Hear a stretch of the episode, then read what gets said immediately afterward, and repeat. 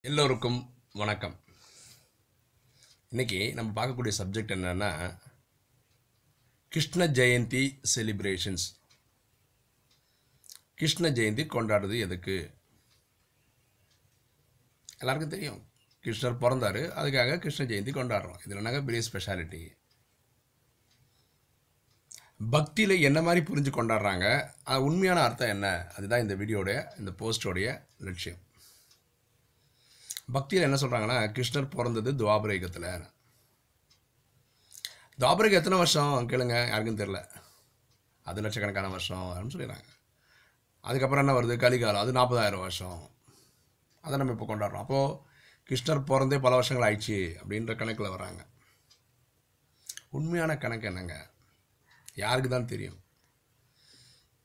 அதான் இந்த போஸ்டோடைய ஐடியா இப்போ சாட்சாத் கடவுள் சிவன் இப்போ என்ன சொல்கிறாருன்னா இந்த மொத்த கல்பமே ஐயாயிரம் வருஷம்தான் சொல்லிட்டார்.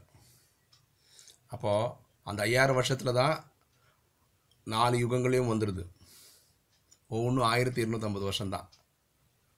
ஓகேங்களா? அப்போது பகவான் ஆயிரத்தி தொள்ளாயிரத்தி முப்பத்தி ஆறில் லேக்ராஜ் என்ற ப- வைர வியாபாரியோட சரீரத்தில் வந்து தான் இந்த உயர்ந்த நாலேஜை கொடுக்குறார். தான் ஒரு கடவுள். தான் ஒரு ஜோதி சுரூபமானவர். தான் ஞானக்கடல். அன்பின் கடல் எல்லாம் அவர் புரிய வைக்கிறார். நம்மளை புரிய வைக்கிறார் நம்ம ஆத்மா உயிர் புருவத்தின் மதியில் இருக்கோன்னு புரிய வைக்க புரிய வைக்கிறார். எப்படி மேக்சிமமாக எண்பத்தி நாலு பிறவிகள் எடுத்தோன்னு புரிய வைக்கிறார். சத்தியகுதத்தில் எட்டு திரேதாவில் பன்னெண்டு துவாபரத்தில் இருபத்தொன்று கலியில் நாற்பத்தி ரெண்டு இந்த சங்கமிகத்தில் ஒன்று கூட்டினா எண்பத்தி நாலுன்னு புரிய வைக்கிறார். சரிங்களா?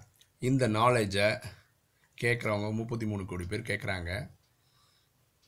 அந்த முப்பத்தி மூணு கோடி பேரோட எண்ணங்கள் கடைசியில் என்னவாக இருக்குன்னா இந்த பூமி வேண்டான்னு தோணும் போது அது முப்பத்தி மூணு கோடி போய் தயாரானதுக்கப்புறம் இந்த மாதிரி ஒரு எண்ணம் தோன்றும் போது உலகத்தில் மூன்றாம் உலக போர் ஸ்டார்ட் ஆகுது ரஷ்யாவுக்கும் அமெரிக்காவுக்கும் ஆகுது அதனால விநாசம் ஆகுது. தொண்ணூத்தொம்பது புள்ளி ஒம்பது ஒம்பது சதவீதம் மக்கள் இறக்கிறார்கள். அன்னைக்கு பரமாத்மா சாந்திதாமத்திலிருந்து வந்து அதாவது நம்ம வீட்டிலேருந்து வந்து இங்கே இருக்க ஆத்மாக்களை கொசு கூட்டம் போல் திரும்ப வீட்டுக்கு கூட்டிகிட்டு போயிடுறாரு. இதே பாரதத்தில் ஒரு பத்துலேருந்து இருபது லட்சம் மக்கள் மட்டும்தான் இருக்கிறாங்க. அவங்க சொர்க்கத்தினுடைய ஸ்தாபனை செய்ய முயற்சி பண்ணுறாங்க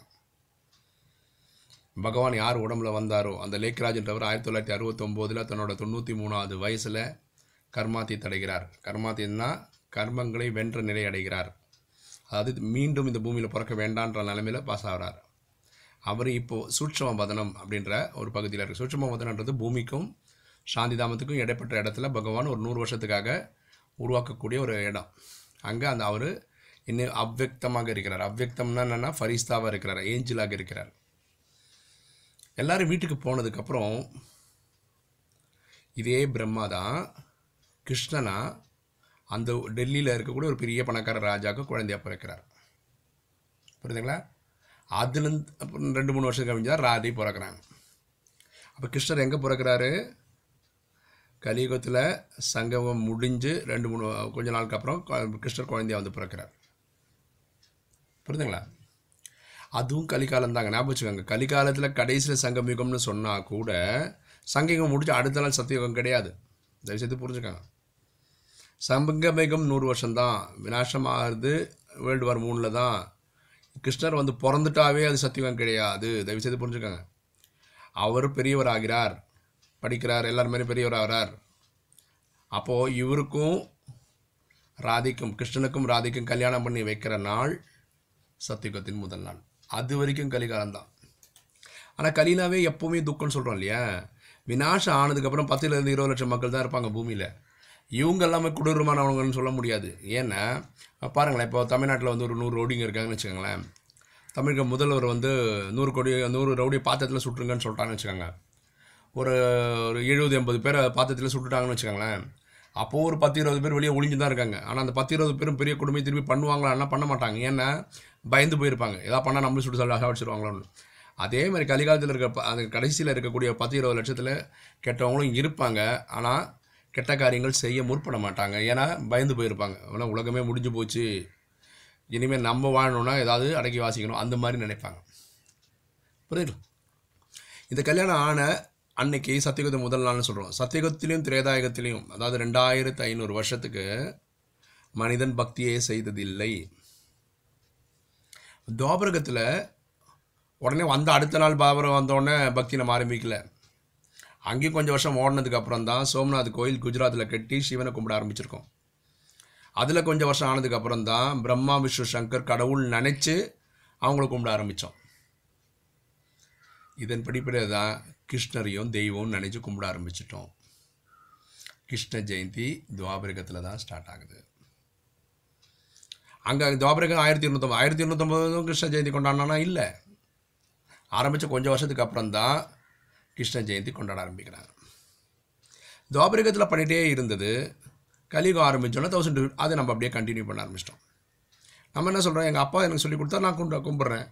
எங்கள் அப்பாவுக்கு தாத்தா சொல்லி கொடுத்தாரு. அப்படி போயிட்டே இருக்குது அப்படி பார்த்தா இங்கே ஒரு ஆயிரத்தி இருநூற்றம்பது வருஷம். அங்கே கரெக்டாக நமக்கு தெரியல. ஆயிரத்தி இருநூற்றம்பதில் எப்போ கிருஷ்ண ஜெயந்தி ஸ்டார்ட் ஆயிடுச்சுன்னு தெரியல. அதுவும் பக்தியில். இருந்தாலும் ஒரு ஐம்பது வருஷம் தான் போய் ஐம்பது வருஷம் இல்லை நூறு வருஷத்தில் ஸ்டார்ட் பண்ணிட்டாங்கன்னு வச்சுக்கோங்களேன் துவாபரகம் ஆரம்பிச்சதுலேருந்து. அங்கே பார்த்தா ஆயிரத்தி நூற்றி ஐம்பது வருஷம் ஸோ ஆக்சுவலாக பார்த்தீங்கன்னா ரெண்டாயிரத்தி ஐநூறு வருஷத்தில் ஒரு ரெண்டாயிரத்தி நானூறு வருஷம் இல்லை ரெண்டாயிரத்தி ரெண்டாயிரத்தி முந்நூறு வருஷமாக தான் நம்ம வந்து கிருஷ்ண ஜெயந்தி கொண்டாடுறோம். இதுதான் ஆக்சுவல் மேத்தமெட்டிக்ஸ் ரொம்ப சீரியஸாக பாருங்களேன். ஒரு கல்பத்துக்கும் அடுத்த கல்பத்துக்கும் சம்மந்தம் இருக்குது பாருங்களேன். நம்ம இந்த கல்பத்தில் இருக்கோம். இந்த கல்பத்தில் கிருஷ்ண ஜெயந்தி கொண்டாடுறோம். எல்லோரும் தான் கொண்டாடுறோம். அப்போ ஆனால் இந்த கிருஷ்ணர் எப்போ ஜெயந்தி இந்த க- கிருஷ்ண ஜெயந்தி கொண்டாடுற கிருஷ்ணர் எப்போ பிறந்தாருன்னா போன கல்பத்தில் கலிகாலத்தினுடைய கடைசியில் வினாசமானதுக்கப்புறம் சங்கமிகம் முடிஞ்சதுக்கப்புறம் எல்லோரும் வீட்டுக்கு போனதுக்கப்புறம் வந்து பிறகுறாரு. ஏன்னா அது போன கல்பத்தினுடைய கதை தான் இந்த கல்பம் எப்போ ஸ்டார்ட் ஆச்சுன்னா அவர் பெரியவர் ஆனார் கல்யாணம் பண்ணிக்கினாரு. அன்னைக்கு சத்தியகம் முதல் நாள் ஆரம்பிச்சு அதோடைய கண்டினியூஷன் தான் ஓடினுக்குது. சத்தியகம் முடிஞ்சிச்சு திரேதா முடிஞ்சிச்சு துவாபரம் முடிஞ்சிச்சு இப்போ களி நடந்துட்டுருக்கு. புரியுதுங்களா? அப்போ போன வருஷம் போன கல்பத்தில் பிறந்த கிருஷ்ணரை தான் கலியுகத்தின் கடைசியில் பிறந்த கிருஷ்ணரை தான் நம்ம இந்த சத்தியுகத்திலையும் திரேதா தான் ரெண்டாயிரத்தி ஐநூறு வருஷம் கும்பிடல. துவாபரத்தில் ஸ்டார்டிங்கில் கும்பிடல. இடையில இருந்து கிருஷ்ண ஜெயந்தின்னு ஒன்று கொண்டாடுறோம். அது இப்போவும் கொண்டாடிட்டே இருக்கோம். புரியுதுங்களா? இதுதான் கிருஷ்ண ஜெயந்தி கொண்டாடுறதோட வரலாறு. எத்தனை பேருக்கு இங்கே தெரியும்? யார் இதுக்கெல்லாம் கேள்விக்கு பதில் கேட்டிகிட்டே இருக்காங்களோ அவங்களுக்கு தாங்க விடையெல்லாம் கிடைக்குது. ஓகேங்களா? உங்களுக்கு இந்த வீடியோ பிடிச்சிருக்குன்னு நினைக்கிறேன். பிடிச்சிருந்தா ஷேர் பண்ணுங்கள் சப்ஸ்கிரைப் பண்ணுங்கள் லைக் பண்ணுங்கள் கமெண்ட் போடுங்க. தேங்க்யூ